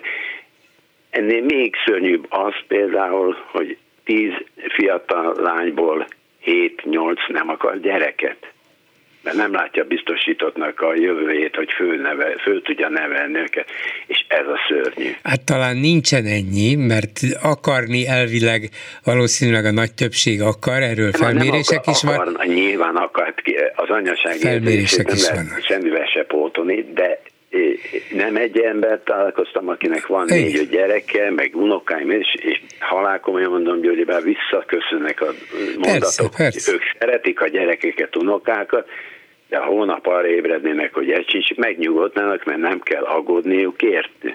Ez, Persze, biztos, hogy sokan vannak ilyenek is. Igen, igen, igen. Hát Szörnyű. ez nem jó. Szörnyű. Köszönöm szépen. Viszont ja, és még igen. egy mondat, elnézést annyira érdekes, néztem ezt a Werner tárgyalás, meg akármi, hát nem létezik már a hazugságvizsgálógép? Létezik, de hol kellene bevetni? A tárgyaláson? Hát olyan egyszerű, hát bekapcsolom a gépet, hazudik, dudál, mint a hétvenség, vagy, vagy el, el, hát nem, mit kell ott izélni, hogy most de komolyan érdekel. Ne, ne, nem, mert ezek nem, ezek nem, nem százszázalékos biztonságúak, tehát nincs olyan ország, ahol a ahol a bírósági tárgyaláson a hazugság vizsgálóra kapcsolják a, a vádlottat, mert kiderül, hogy akkor igazat van le, vagy nem hanem esetleg vannak olyan részei a, nyomozásnak, amikor a rendőrök ezzel is megpróbálkoznak, de annak a bizonyító ereje is kétes, és nem biztos, hogy azt úgy, ahogy van, elfogadják egy bíróságon bizonyítéknak. Szóval nem, nem, nem, nem, nem. Nyugodtan hazudhat a saját védelmében egy vádlott, és aztán a előkerülő és remélhetőleg meglévő bizonyítékok alapján a védekezése összeomlik, a hazugsága pedig kiderül. De van, hogy nem. Itt, itt van még. Én, én igen, csak azt mondom, hogy a hazugságvizsgáló az sajnos igen, nem, nem mindent eldöntő kérdés. Jó van, csak felemlítettem, és még annyit szerettem mondani, hogy nagyon jó egészséget kívánok, és hálát adok a sorsnak, hogy Pilinszkitől kezdve a Ladányi Mihályig, a Paplacig, a Hofi Gézát, sorolhatnám a Teleredék, akik jó ismerősen voltak, hogy ön, önt is hallgathattam. Ez nagyon kedves öntől, köszönöm. Mi, még próbálkozunk, köszönöm, viszont hallásra. Minden jót. Háló, jó napot kívánok! Jó napot kívánok, Tóth Egon vagyok. Parancsoljon! Önnek és a hallgatóknak engedjék már meg, engedje már meg, hogy egy idézettel kezdjem a mondókámat. Mondhatom? Hát hogy nem? Azt mondja, a legnagyszerűbb gondolatok is javára válik azonban, ha politikai viták keresztüzébe kerülnek. Annak is megvannak a veszélyei, ugyanis, ha nagy, nemzet megváltó vagy világváltó gondolatokat a demokratikus politika kompromisszumait megkerülve egyenesen rá akarnak kényszeríteni az országra. És ugyanebből a írásból egy befejező idézet a politikusnak, az a feladata, hogy miután átgondolta és kiérlelte saját álláspontját, megtalálja a legjobb kompromisszumokat a különböző érdekek között ki lehet találni, hogy kinek a mondatai ezek. Én nem tudom kitalálni, de igaza van. Ki volt ez? Ezt Orbán Viktor. Nem mondja. A, igen, ezt Orbán Viktor írta a Mi a politika című 1994-es századvéges kiadványba. Hát 1994 régen volt, de volt ennek a ö, ö, kiadványnak egy későbbi kiadása is, ami érdekes módon, ugye már akkor, mint tudjuk, 98-ban hatalomra került, a, vagy kormányra került a Fidesz, és akkor érdekes módon ugye elkezdődött a, a, ezeknek a dolgoknak az átírása, átalakulása. De mint látjuk, tehát ezeket a színeváltozásokat nagyon megfigyelhetjük, nem csak Orbán Viktornál, hanem a Fidesz egyéb prominens alanyainál is. Hogyne. Csak ez érdekességként hát, Például, fel, hogyha Or- ha Orbán Viktor tartaná magát ahhoz, amilyen volt 30 évvel ezelőtt, akkor ebben a mostani hát álvitában ez a svéd és finn NATO Igen. csatlakozás ügyében, most hirtelen egyszer csak micsoda vita bontakozott ki a Fidesz frakcióban, zárójel semmilyen vita természetesen, de ha komolyan vennék azt, hogy erről egy komoly vitát kellene rendezni, akkor bevitték volna tavaly júliusban a parlament, nem akkor éppen szünet volt, szóval ősszel a parlament elé, és azt mondják, hogy hát vitatkozunk róla, kedves képviselőtársaim, és ha lett volna olyan fideszes zárójel megint nem lett volna, aki azt mondja, hogy hát Orbán Viktor ugyan aláírta a csatlakozást, jóvá hagyta ezt, de mi ezért meg ezért nem helyeseljük, vagy nagyon aggódunk, vagy úgy véljük, hogy ez több kárral járna, mint haszonnal, le kellett volna folytatni egy vitát a parlamentben, hol máshol. És akkor annak eredményeként meghozni a döntést, hogy mondjuk 200 képviselőből 186 mellette, 14 ellene, ilyen és ilyen érvek alapján, és viszontlátásra. De ehelyett hazudozás folyik meg. Az álságosság, a cinizmus mindenütt tetten érhető. Hogy? És akkor gyakran szóba esik a, ugye a jogállamnak a, a kérdés, a jogállam fogalma meghatározása, illetve ugye ebben az Európai Uniós jogállami vitákban is a fideszes képviselők sőt jogvégzett emberek, sőt ugye a miniszter asszony is. Mi az, hogy jogállam? Hát az nem, az egy körülírhatatlan valami az, hogy mi az, hogy jogállam. Na most ebből hagy idézek már, ne haragudjon a kedves hallgatóság, és ön sem, hagy idézem már fel, mert ebben a kis könyvecskében megvan itt legalábbis az 1994-es felfogás szerint, hogy mi a jogállam, és ez ugye egy neves szerzők, nem akarom itt felsorolni a neves szerzőket, kik írták a, a könyvet elkezdhetem az olvasást? Persze, hogyne, hogyne, nagyon érdekes, mert tényleg azt hallottuk a Fidesztől, meg a, a jó miniszterasszonytól, hogy hát nem lehet meghatározni ezt, hogy jogállam, miért bombáznak bennünket ezzel? Ö, bocsánat már, ez, ez, ez olyan aranyos, hogy egy most mondta ezt az idézetet, ez a jó miniszterasszony. Igen. Ez tudja, ez ilyen arhaikus kifejezés, hogy, hogy a jó gazda, a jó gazdám, stb. Ez is tudja, ez az arhaizáló dolog. Na, akkor mondanám ezt a jogállam kérdését. Már ne haragudjanak, ezt érdemes, tehát elolvasom, hogy, felolvasom, hogy mit is ír itt a, a, az okosság. Azt mondja, olyan politikai rendszer, amelyben maradéktalanul érvényesül a törvényuralma, hát ennek van egy ilyen angol kifejezése, ezt hadd ne, hadd ne mondjam, és akkor most jön egy fontos mondatrész, minden állampolgár egyenlőségét és szabadságát az államhatalom minden hatósága áll ellen maga a jogrend szabatolja.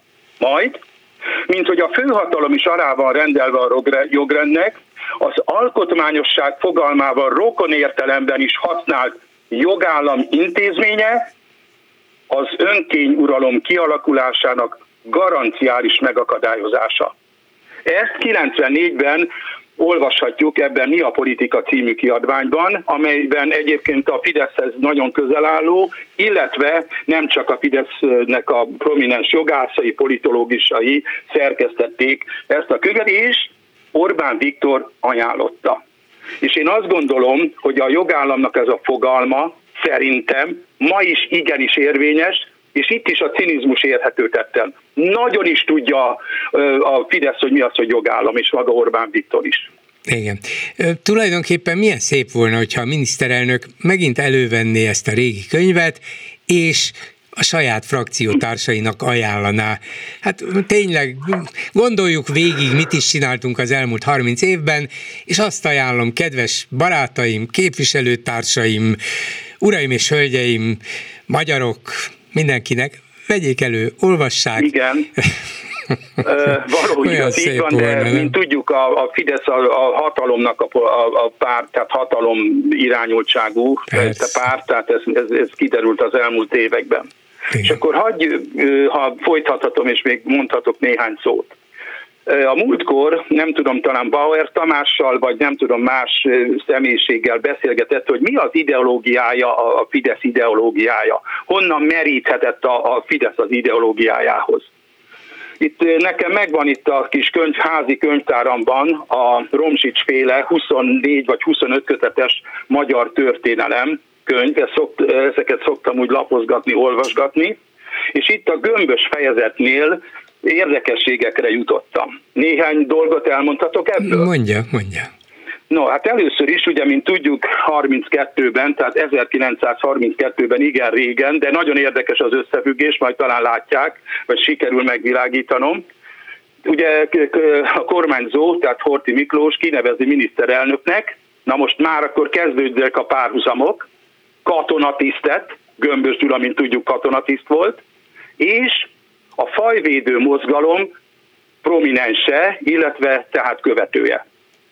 Ugye? Fajvédő, ez, ez ismerős ez a mondat mostanából. Igen. Igen, aztán a következő, megalkották azt a 95 pontos nemzeti munkatervet. Tehát akkor megint munka alapú társadalom, ugye? Párhuzam. Megalakult, ugye ez a munkaterv, ez persze ez a nemzeti munkaterv olyan, mint a Fide, olyan volt, mint a Fidesz mostani programja, hogy volt is program, meg nem is volt, mert ugye mindenkinek kínált, ajánlott mindent, de az eszközöket nem nevezte meg, nem rendelte alá. Akkor néhány dolgot még kiemelnék. a pártot idővel, ezt a, amely gömbös is regnált, átalakít, a nevét a Nemzeti Egységpártá alakították, tehát Nemzeti Egységpárt névre keresztelték. Ugye ez meg a nemzeti együttműködés rendszerére haja szerintem. Hát igen. Tehát Nemzeti Egységpárt. Jó, hát a nemzeti a egységet mindenki, dolog. mindenki szívesen. Igen? A nemzeti egységet mindenki szívesen emlegette, főleg, hogyha ő képviselte azt. Hát ebben az időben meg pláne. Igen. Akkor a korporatizmusnak a kérdése. Tehát ugye ez azt jelenti, hogy a különböző érdekcsoportok, vagy gazdasági érdekcsoportokat gyakorlatilag mindegy, hogy munkavállaló, mindegy, hogy, hogy vállalkozó, stb. egy szervezetbe kívánta tömöríteni. Egyébként ez volt a Mussolini féle fasiszta pártnak is a, a, az egyik programja. Tehát az államnak a minél nagyobb befolyásolása. És ez én szerintem itt egy-két ilyen, ilyen, ilyen szervezetnél, különösen a vállalkozók pártjánál ez abszolút látható, hogy milyen befolyása van, a, a, és milyen összjáték folyik mondjuk a két, tehát az állam és a, a szervezet között, de egyébként más egyéb ilyen szerveződés is ilyesmi esetleg ezek a gazdasági kamarák, stb. Ezek is nem valódi, igazi, én úgy gondolom érdekképviseletek, hanem ez az államnak vagy a kormánynak ilyen meghosszabbított keze valahogy. Láss, pedagógus kamara például. Hogy mondjuk itt a tárgyalásoknál. Igen. Na és ki lehet találni, hogy Gömbösnek kik voltak a példaképei, és kire nézett fel, kikre nézett fel igazán. Hát a két nagyra, Hitlerre, már idézőjelben a nagyokat, Hitlerre és Mussolini voltak a példaképei, különösen Hitler hatalmi, hatalom gyakorlásának a hatékonysága az, ami őt lenyűgözte, hogy így mondjam. Igen. Uh, még néhány szót hagy mondjak már, ha megengedi, és mindjárt befejezem a mondókámat. Uh, nagyon érdekes az, itt most nem akarok még további részleteket mondani, de például a egyik 1934-ben volt ez a javaslat, vagy ez gondolat formálódott meg, hogy a kormány olyan törvénytervezetet terjesztett a nyilvánosság elé, amely a főváros autonómiáját ezen belül a közgyűlés hatalmát minimálisra csökkentette volna.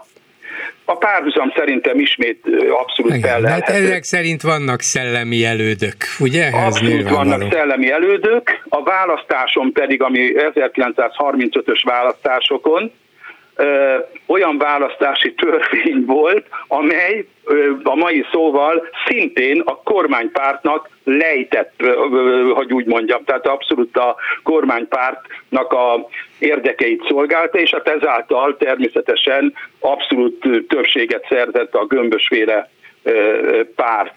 Hát így van, így van. Hát Tehát... nézze, ez egy, ez egy lapos ország, ez egy sík vidék, úgyhogy művészet is csinálni olyan pályát, ami lejt az egyik félnek, de nyilván ezért is csinálják különös élvezettel ezt, hogy lám, még egy ilyen lapos országban is lehet lejtős pályát csinálni. Köszönöm szépen, érdekes volt, amiket elmondott. Minden, Köszönöm minden jót, viszont hallásra. Köszönöm. A vonalban pedig Horváth Csaba, Zugló szocialista polgármestere. Jó napot kívánok! Jó napot kívánok!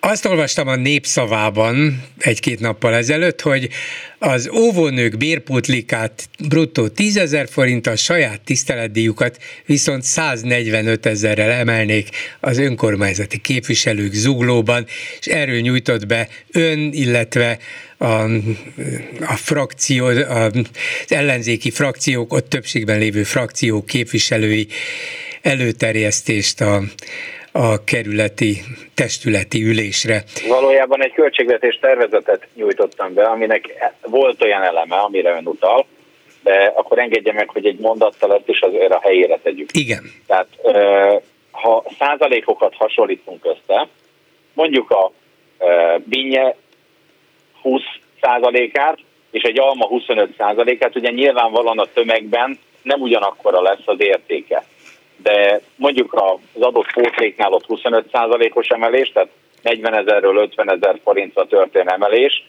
ami sok ezer embernek jelent egy nagy segítséget, de százalékosan ott 25 százalékos emelés történik, és a dinnyek hasonlat, ott 20 százalékos emelés történik, jóval kevesebb embernél. Tehát szerintem nem teljesen korrekt összehasonlítani, még a népszavától sem korrekt, összehasonlítani a dinnyének az értékét, tehát annak a növekményét, mondjuk egy almának a növekményével. Mert hogy nem ugyanaz a vetítési alap. Igen. Tehát ezt így szerintem nem túl korrekt összehasonlítani. Persze, ha forintba fordítjuk le, akkor nyilván az almának az emelése az kisebb lesz értékben, mint a dinnyénél. De itt erről van szó. É, értem, hát, ha valakinek a tisztelet díján, ha a tisztelet, ráadásul az uglópótlék, ami nekünk a legfontosabb vívmányunk volt, és 2019 óta létrehoztuk, azóta folyamatosan emeljük, az uglópótlék eh, egy, egy értéke az uglói eh, költségvetésnek, amivel több ezer embert eh, motiválunk arra, hogy zuglói dolgozók legyenek. Ez jelenti a szociális területen dolgozókat, bölcsödei dolgozókat, óvodai dolgozókat, vagy adott esetben az önkormányzat más fontos területein. Az egészségügyben másképp hívjuk, de ott is megvan ennek a megfelelője. Igen, Tehát de akkor a, a népszavának az az információja sem állja meg a helyét, hogy az önkormányzati képviselők havi tiszteletdíja itt a címben az volt, hogy 145 ezer forinttal emelnék, na de az 180-ról emelkedne 325-re, ami azért elég. Ez nem igaz. Ez Sajnos, nem igaz. Ez nem igaz. Értem. Az igazság az, hogy a képviselőknek a tiszteletdíja 270 ezer forint volt. Uh-huh. Annak a 20%-os emelkedése sajnos, de pont 320 Értem, ezer értem. Forint Szóval akkor ezek szerint nem volt pontos az információ. Nem, és, és így... igazából ami rosszul esett, hogy az ember a népszavánál dolgozó újságírókról nyilván jobb véleménnyel van. Hát ráadásul, a, aki, mert... ezt, aki ezt jegyezte, az nagyon járatos budapesti ügyekben. Egy, igen, igen, igen. Egy sok díjjal és általam is elismert újságíró, akinek korábban nem volt jellemző az, hogy nem hallgatta meg a másik felet, mert van egy mondjuk úgy, hogy az önkormányzat testületében egy ilyen képviselő, aki sokszor állít valótlan. Most nem akarom a képviselő urat megnevezni, szerintem ön is már hallott a nevéről, de a lényeg az, hogy sokszor állít valótlan. És nyilvánvalóan újságíróknál is szokott házalni ezzel. De hát a népszavánál lévő, egyébként kimondottan hiteles és elismert újságíró, fura módon most először futott bele abba, hogy nem kérdezte meg az uh-huh. önkormányzatot, hogy vajon tényleg úgy van-e, mint ahogy ez az egyébként sokszor valótlan állító képviselő mondja. Na de tőle származott ezek szerint az az információ is, hogy megszüntetnék egyúttal ezt a bizonyos minimum jövedelmet is, ami Karácsony Gergely polgármestersége idején egy nagy vívmánynak és valamiféle példának is számított, hogy bár kicsiben, és nem oldja meg persze az alapvető problémákat, de azért mégiscsak egy példa volna arra, hogy hogy lehetne a legnehezebb sorsban élőket valamilyen módon rendszeresen segíteni. De ezt azért ennek mondom, hogy itt valami alapja volt, mert, alapja volt, mert látom, hogy visszavonták, és ennek Karácsony Gergely is. Igen, igen, igen, azért, igen, azért ennek több volt a valóság alapja, mint az előzőnek. A következő. A minimál jövedelmet, vagy minimum jövedelmet Karácsony Gergely idejében 2015. februárjában vezették be, azzal a szándékkal, hogy példát állítson, de a szándék mindig az volt, hogy az önkormányzati piloton keresztül, tehát egy kísérleten keresztül mutassunk kormányprogramnak lehetőséget arra, hogy majd utána ebből merítsen. Tehát ez tulajdonképpen azért született, hogy a 2018-as ellenzéki kormányprogramnak lehessen az alapja, akkor még nem volt teljes kiterjedésű, mert csak néhány párt vállalta föl. Majd 2022-ben, amikor közös ellenzék indulás volt, akkor a közös kormányprogram tervezetében szerepelt ez a minimum jövedelmi igény. De oda is való. Tehát a minimum jövedelem egy olyan jövedelem kiegészítés, ami ha nincs valakinek munkajövedelme, vagy a családban bizonyos létszámban nem éri el a jövedelem egy bizonyos hányadot, akkor ez a, ez a minimum jövedelem lenne hivatott arra, hogy ezt kipótolja. És gondoljunk arra is, hogy ez mindenképpen a jövő, mert egyre több munkahelyet fog a robotizáció megszüntetni. Tehát, hogy például nem lesz olyan munkahely majd, akár 20 év múlva, mint sofőr vagy logisztikai munkatárs, mert ezt el lehet intézni, például önvezető járművekkel, ma már nem kicsi, hogy kivigyen akár egy pizzát egy drón. Most egy picit előre szaladtunk, csak hogy azért, hogy érzékeljük, hogy ez egy jövőben mutató dolog, ugyanakkor nyilvánvalóan nem önkormányzati hatáskör, mert ez az állami bevételekből lehetséges finanszírozni, és a, a kísérlet eljutott odáig, hogy például ma már ez a 28.500 forintos minimum jövedelmi támogatás, ami 197 családhoz ért el, ez nagyobb, mint az állam által ugyanerre a feladatra biztosított 22.600 forint.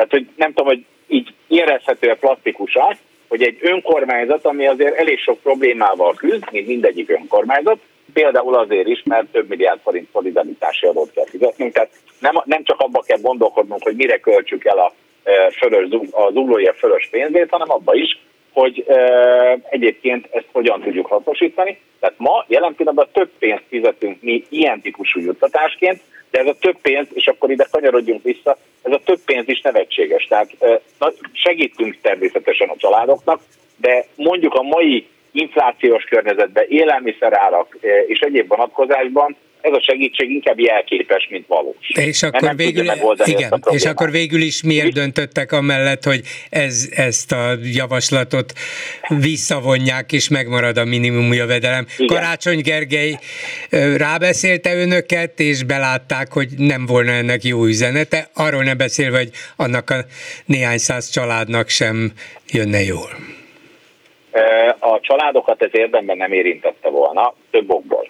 Egyrészt ez jövő márciusi kivezetéssel történt volna, tehát nem arról van szó, hogy akkor máról holnapra, mint, vagy ahogy a Fidesznél szokás, tegnapra megszüntetnek egy támogatási formát, és akkor utána mindenki próbálja megoldani az életét. Itt arról volt szó, hogy bejelentett módon, felmenő rendszerben és párhuzamosan más támogatások megerősítésével került volna kivezetésre. Tehát itt nem, a, nem arról szólt a felvetés, hogy megszűnik és lusz, hanem például az eseti támogatások rendszerét úgy bővítjük fel, hogy ezt a támogatási formát is bele fogjuk érteni a jövőben. És hogyha lesz 15 család, akinek pont erre van szüksége, az meg tudja kapni a jövőben is, de egyébként ennek a rendszerét sokkal inkább rugalmasan hozzáalakítjuk a családok igényeihez. Mert van, akinek nem arra van szüksége, hogy havonta kapjon mondjuk 24 ezer forintot, mert van, akinek arra van szüksége, hogy ebben a két hónapban kapjon mondjuk 40 ezer forintot. Mert utána elhelyezkedik, és már nem ugyanarra van szüksége. Tehát van a rendszernek egyfajta rugalmatlansága is, amit lehet dicsérni. Én nem feltétlenül értek mindenben egyet ezzel, mert hogyha megállapítjuk a jogosultságot, akkor egy évig finanszírozunk. Független attól, hogy a családnak szüksége van rá, vagy nincs. Mert ha elhelyezkedik két hónap múlva, akkor lehet, hogy nem ugyanarra a támogatásra van szüksége, viszont más családoknak meg szüksége lenne rá.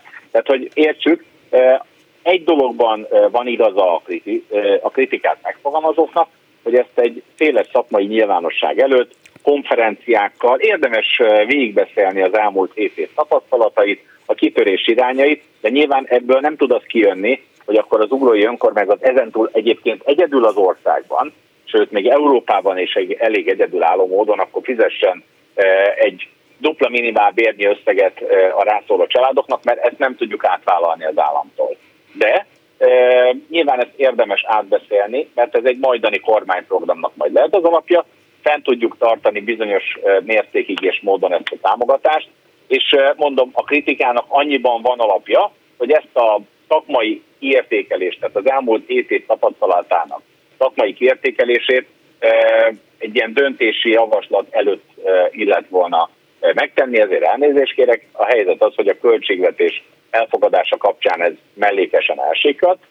Most abban maradtunk, hogy ezeket a szakmai, szakmai értékeléseket el fogjuk végezni, és majd csak ezt követően döntünk arról, hogy mi a megoldás, hogy növelni kell a támogatást. Persze az egyszerűbb azt mondja, hogy növeljük a támogatásokat, de nyilvánvalóan egy önkormányzat nem fogja tudni az állam helyett átvállalni az összes feladatot. Ez olyan, mintha az uglói önkormányzat azt mondaná, hogy ezentúl a az államvasutak feladatait is ellátja, a BKV feladatait is, is ellátja, sőt, még az Uzsony kórházat is átveszi eh, finanszírozás nélkül, aztán megoldjuk valahogy. Tehát ennyiben egy picit árnyaltabb az igazság, de a kritikáknak is eh, részben teret adva, azt mondtuk, hogy beszéljük meg, folytassunk le egy tudományos igényű szakmai párbeszédet erről a kérdés, és akkor majd utána tovább lépünk, hogy mi a döntési alternatíva. És addig pedig marad a minimál jövedelem. Addig egyébként is maradt volna, mert hogy jövő március 31 tehát 2024 március 31-ig változatlan formában akartuk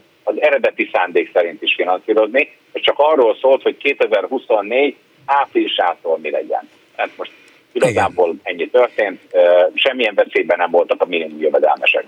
Köszönöm szépen Horváth Csabának, Zugló szocialista polgármesterének viszont hallásra. Köszönöm szépen viszont hallásra. Azt mondják a, a kollégáim, hogy Kocsis András a Kocsis kiadó vezetője van itt. Szerbusz András, te vagy?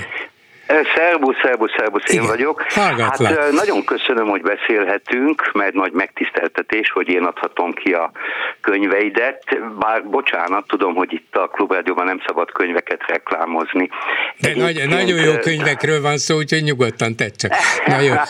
Egyébként Igen. nagyon köszönöm az érdeklődésedet, már egészen jól vagyok a post-covid után. Amiről szeretnék beszélni, hát két dolog.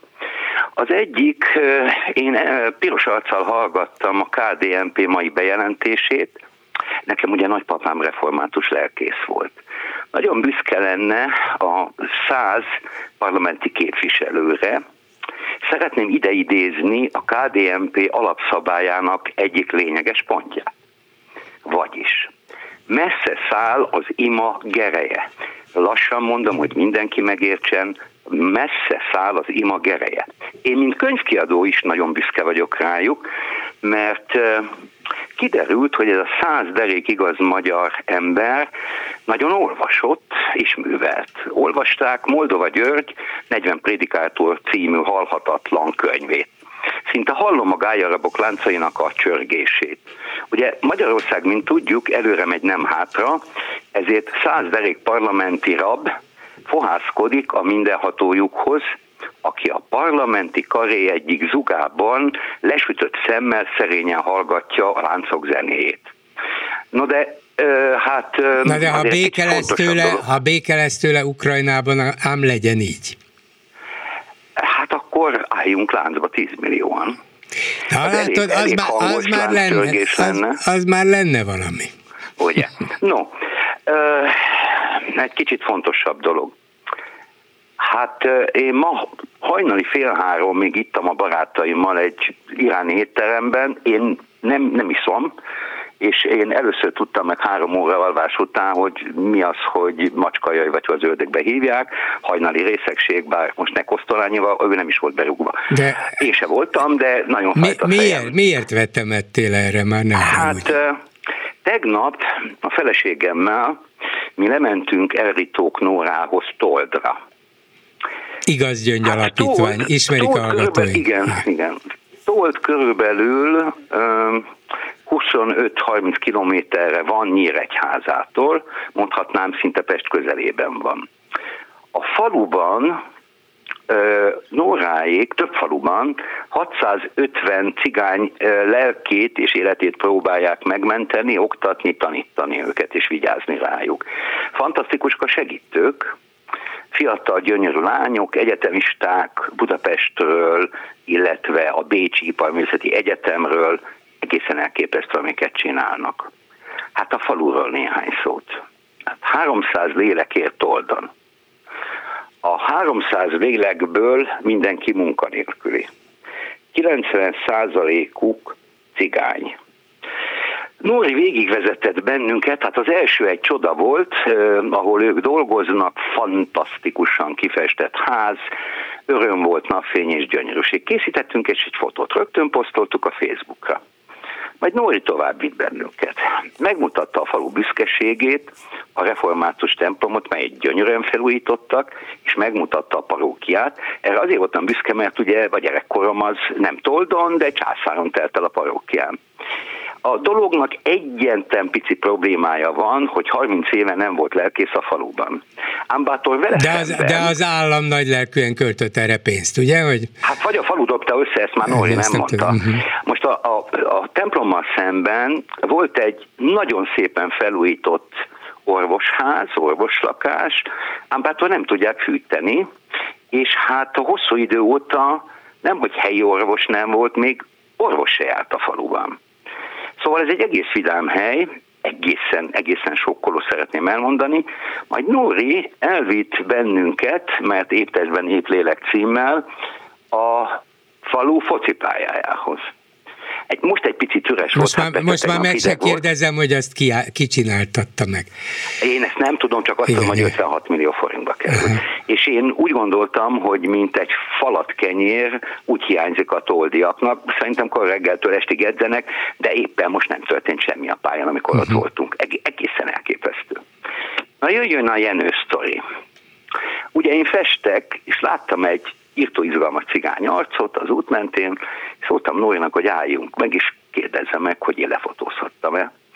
Jenő úr eh, rettenetesen büszke volt rá, hogy én lefotózom, illetve szeretném lefesteni, és beinvitált a lakásba, Hát az biztos, hogy nem egy Lipotvárosi otthonba mentem. Ez, azt hiszem, ez egész nyilvánvaló volt. Ott volt egy csodálatos 10 baba, Nimrod néven, és a 20 éves anyukája ölében sikerült lefotóznom. Akit esetleg érdekel, a Kocsis András Sándor Facebook oldalon 10 fotót föltettem tegnap, csak arra kérek mindenkit, hogy a gyalázkodó szavakat azt, azt messze kerüljék. Az nagyon nincs ellenem, ugyanis három nappal ezelőtt egy ártatlan válaszom miatt egy nagyon ismert jobboldali úrnak az oldalán egy ártatlan válasz miatt elküldtek engem a Komcsi cigány K anyámba. Na de András, hát tudod, hogyha valaki kimerészkedik a közéletbe, persze, mit ahogy te teszed, ráadásul ilyen határozott véleményt fogalmaz meg, akkor ez megkapja magáét. Semmi baj, semmi baj, én ezt értem, nem is szoktam, csak hát egy ilyen ártatlan kis pont, csak annyi volt, hogy honnan tetszik tudni, ez volt az egy, és erre megkaptam a, a komcsidedet, és utána én csak annyit válaszoltam erre, hogy kedves asszonyom, őszintén sajnálom, de nem tudom erről megkérdezni anyukámat, mert már nem él. Na erre jött még egy válasz, hogy az biztos nem olyan komcsi volt, mint te vagy. És itt be is fejeztük, Na, jó, és a Nem is érdemes no. vele foglalkozni, felejtsd el, persze, felejtsd el. De hát mit persze. mondott, vagy mit csinált Jenő, ez a Jenő, Jenő a továbbiakban? Jó, a Jenő kikísért bennünket, és a következőt mondta a Nóri néni, itt van egy könyv, tudja, én abból élek, hogy lakásokat bontok, felújítok, és Budapesten a felújítás előtt egy zsidó lakásba mentünk, azt mondták, hogy itt volt a gettó. És a padló alatt találtam egy könyvet, Nóri néni magának biztos jó lesz. Én megnéztem a könyvet, és azt hittem, ott ájulok el. Ugyanis ez a könyv benne megvan a fotó a Facebook oldalon, 1924-ben kiadott Pál utcai fiúk, Monár Ferenc Pál utcai fiúkra dedikáltan. Na most ha ez eredeti lett volna, akkor ez több mint egy millió forint.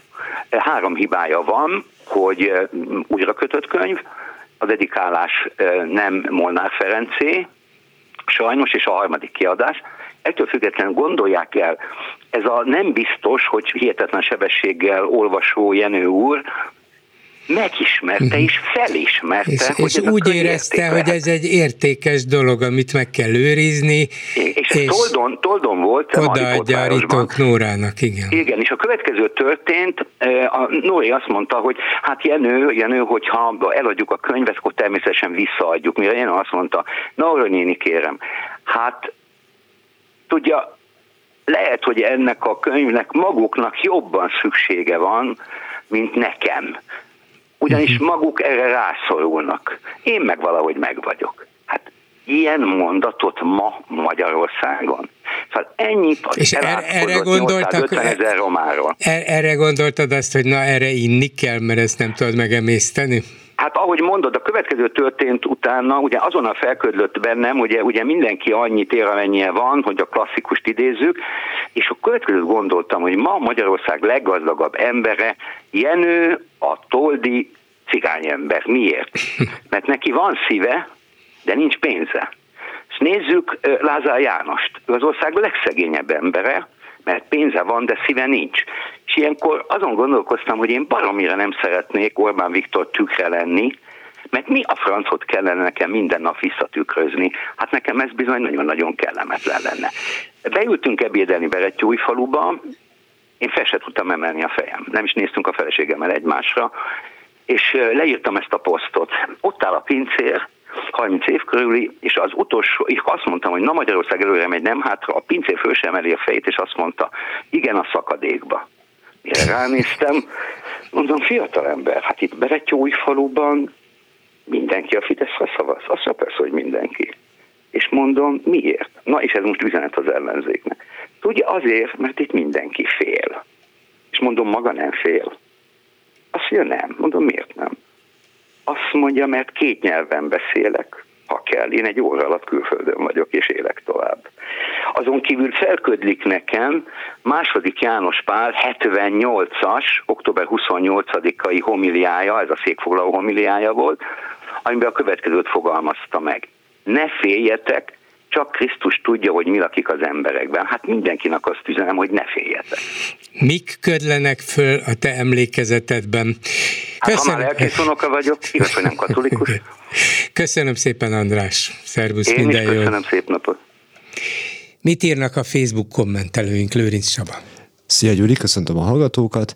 Hát a négy órás imalánc dolog az megmozgatta a kommentelőket. Igen? Igen? Nem négy órás, 24 órás. 24 órás, szuper. Akkor viszont a kommentelő írta el, én pedig nem néztem utána, úgyhogy ez az én hibám. 24 órás imalánc a parlamentben a békéért? Hinnye, de szép az aranyláncosok az elit kegyelmet gyakorolnak, és már is béke lesz. Nekem az jut eszembe, hogy a háború kitörésének előtti este egy hasonló imaláncot hirdettek meg egy portálon, és a egyszerűen nem látom azt, hogy az ima bármilyen módon ezt befolyásolná. Hát azért, mert te nem látod, attól még Nyilván, az ima láthatatlan módon, de segíthet. Nyilván eszembe sincs alábecsülni ennek Úgyhogy az erejét. Csak. Bár igazuk lenne, és holnapra Igen. kitörne a béken. Viszont egy másik kommentelő arra hívta fel a figyelmet, hogy ha valóban hatásos lenne az imalánc, akkor azok az ukrán és orosz nők, férfiak és gyermekek, akiknek fiúk, lányuk, feleségük, férjük, anyjuk, apjuk mindkét oldalon áldozata lett a putyini agressziónak, azok vagy nem tudták, vagy nem tudnak imádkozni, vagy meggyőződéses ateisták mind.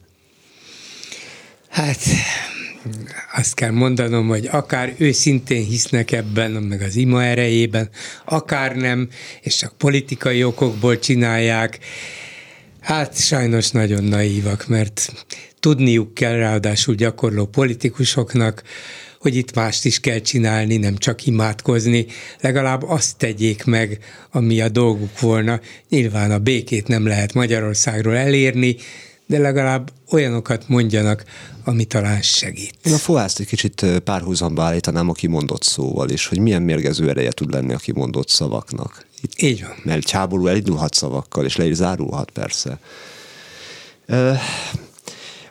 Másik téma, volt már vita Fideszben, a szélerőmű ügyben, állítólag volt két tábor, de mivel, de mivel érveltek egymás ellen, az nem derült ki.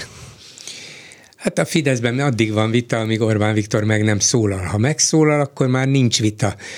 Most pedig úgy tűnik, mintha azután lett volna vita, hogy megszólalt. Ki érti ezt? Erre hívja fel a másik kommentelő is a figyelmet, hogy egészen addig tart bármilyen vita a Fideszen belül, amíg Orbán Viktor el nem mondja, hogy mi az új álláspont. Milyen jó Facebook kommentelő lennék, ugyanazt mondtam, mint a Facebookos. Nagyszerű. Valaki pedig Nagy Ferót idézve azt mondja, hogy el kell foglalni Európát, de előtte kicsit szórakozunk a finnekkel és a svédekkel. Már tényleg kíváncsi vagyok, hová tart ez a félkegyelmű ország, és meddig engedik, meddig engedjük. Nem az ország félkegyelmű, legfeljebb vannak, akik azt hiszik, és ennek megfelelően próbálják vezetni félre. Hát igen, ennyi lett volna a komment szekció. Köszönöm szépen, ezzel a megbeszéljük mai műsora véget ért készítésében közreműködött Bencsik Gyula, Lőrinc Csaba, Erdei Tünde, Kelecsényi Krisztina és Csorba László. Bolgár Györgyöt hallották, viszont hallásra jövő héten.